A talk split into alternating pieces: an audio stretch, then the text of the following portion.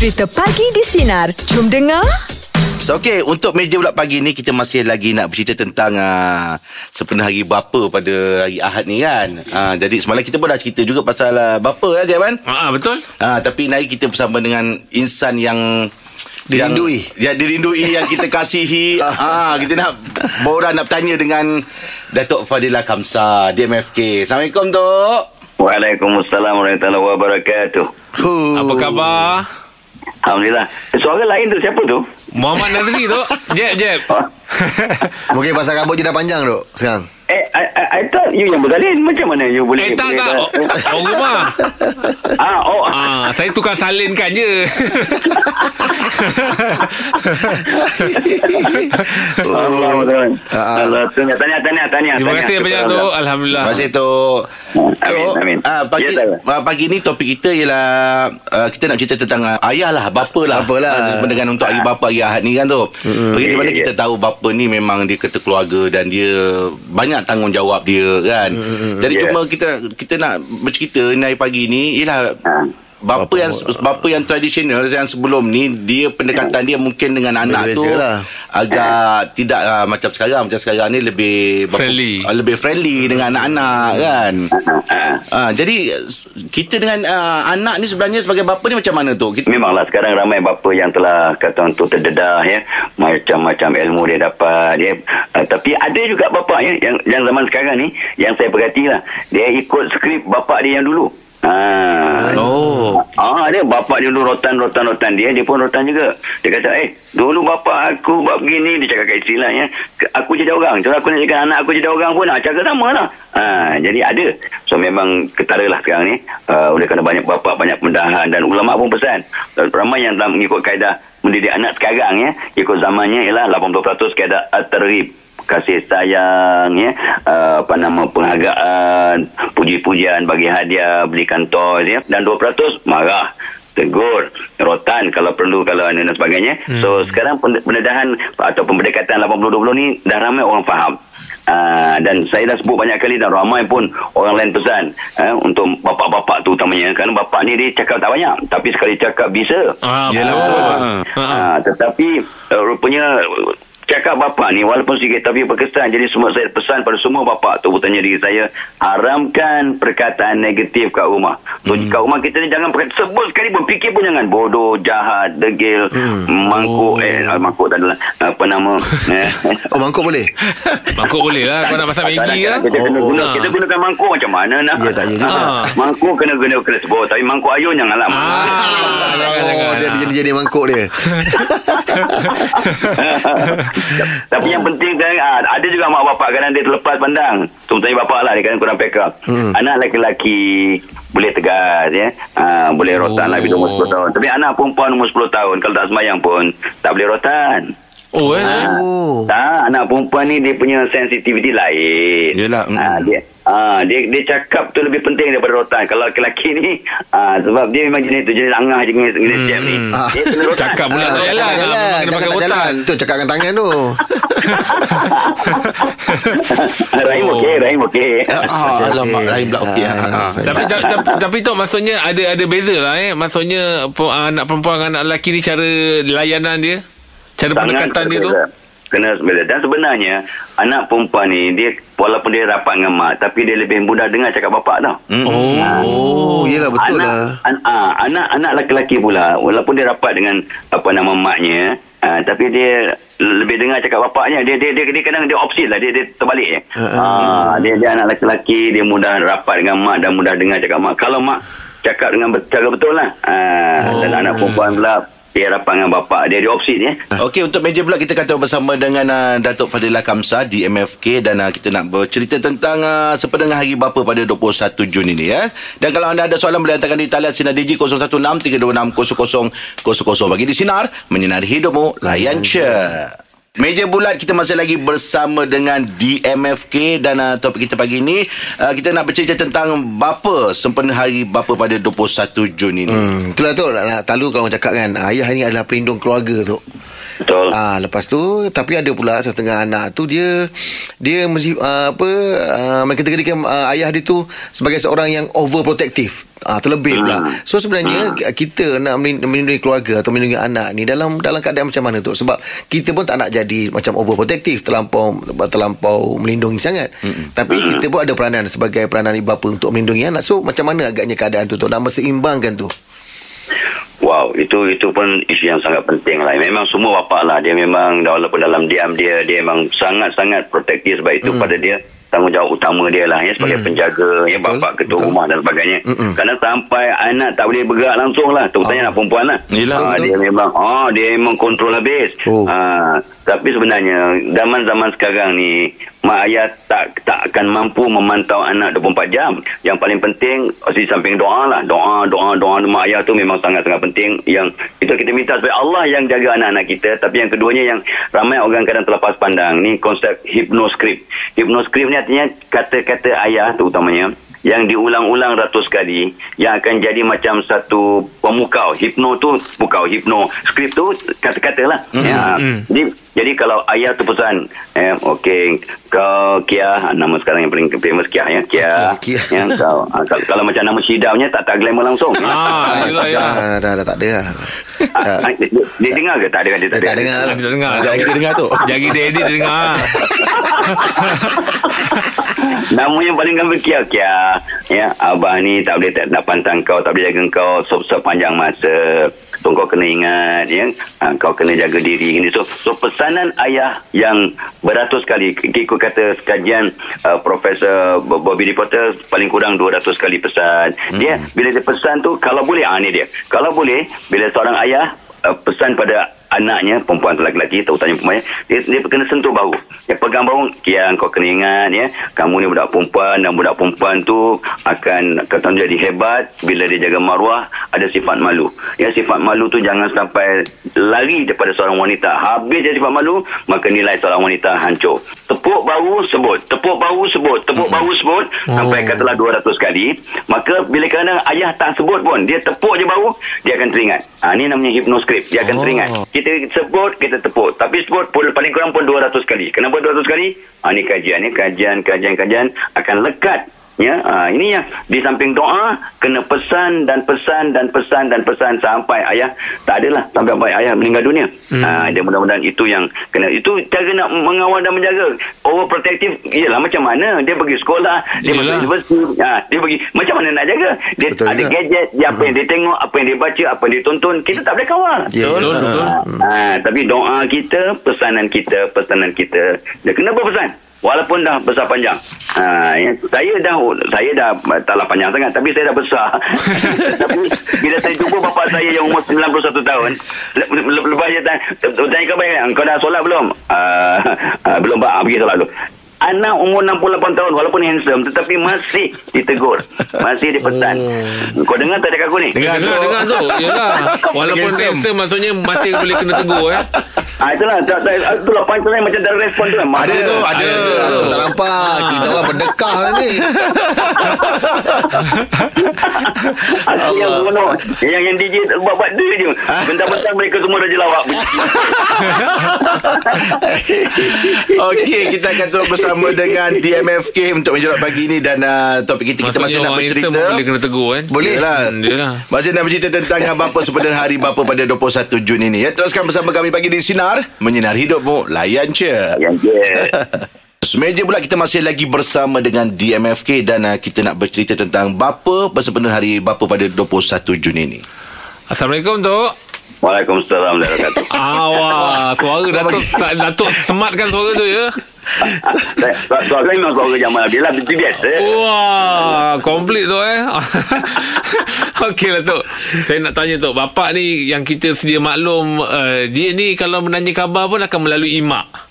Aha. Ha, ha, dia takkan direct sendiri call tanya khabar kita. Dia yang sendiri gerakkan mak. Cubalah kamu tanya anak kamu tu Ya. sihat ke tidak.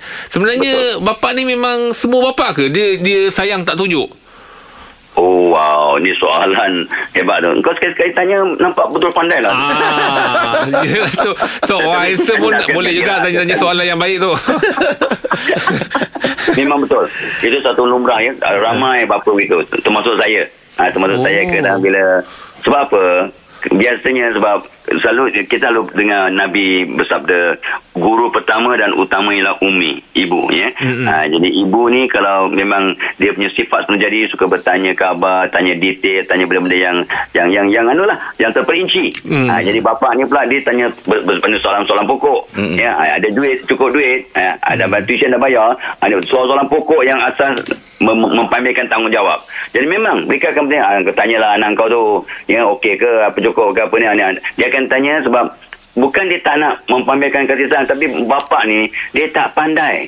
Eh, nak Oh. mempamerkan dia punya kerana kisahnya endahnya. Yang ambil beratnya tu. Ha, itu tu sebenarnya kata ulama orang lel- laki-laki ni bapa-bapa utamanya mulutnya kat hati. Dia simpan dalam hati. Tapi memang dia sayang.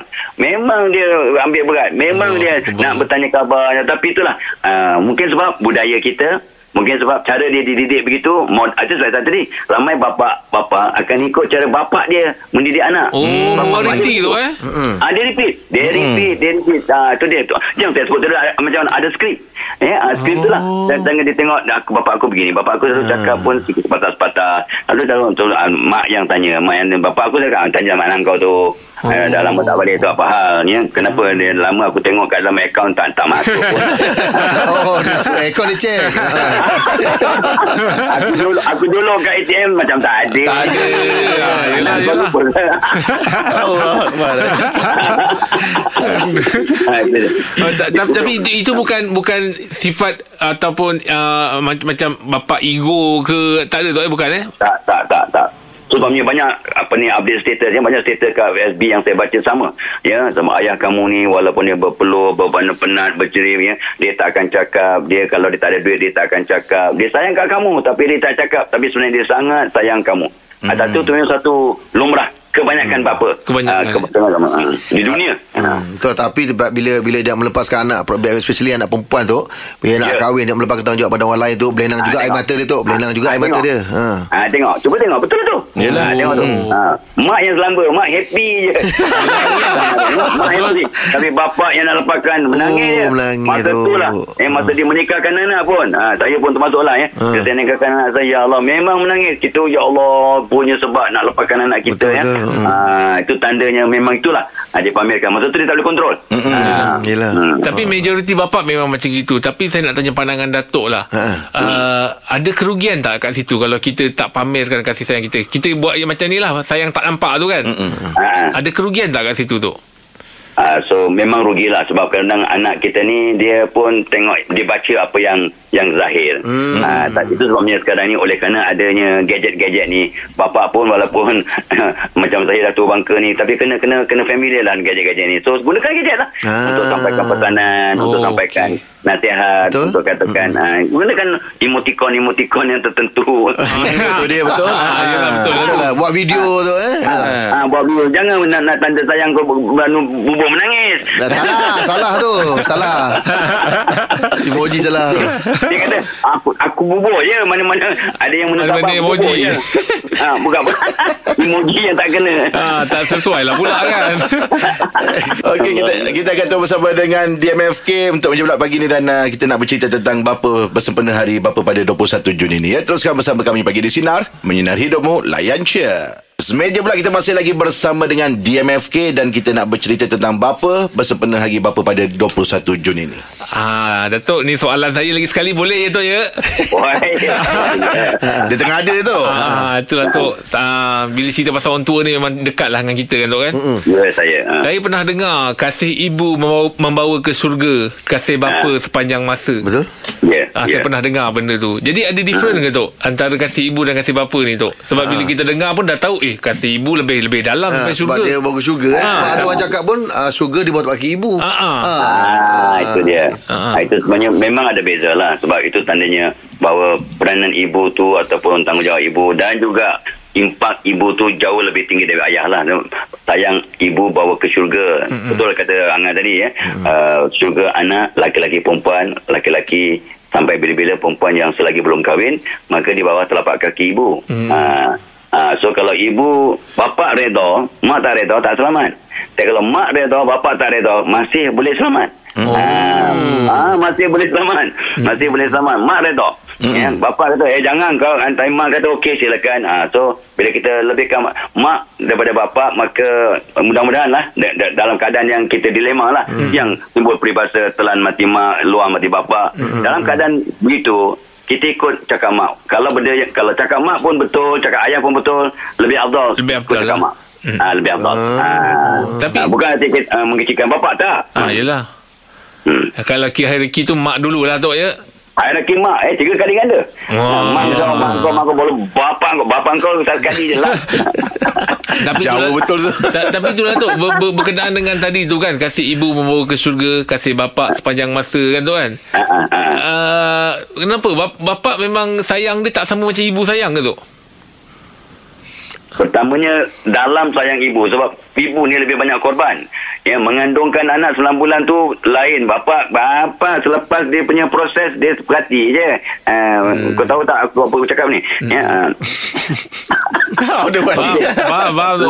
tu 9 bulan bawa tu dengan muntahnya dengan Yelah. peningnya dengan apa. Oh, yelah. Lepas tu masa lahir. Ha, tengok.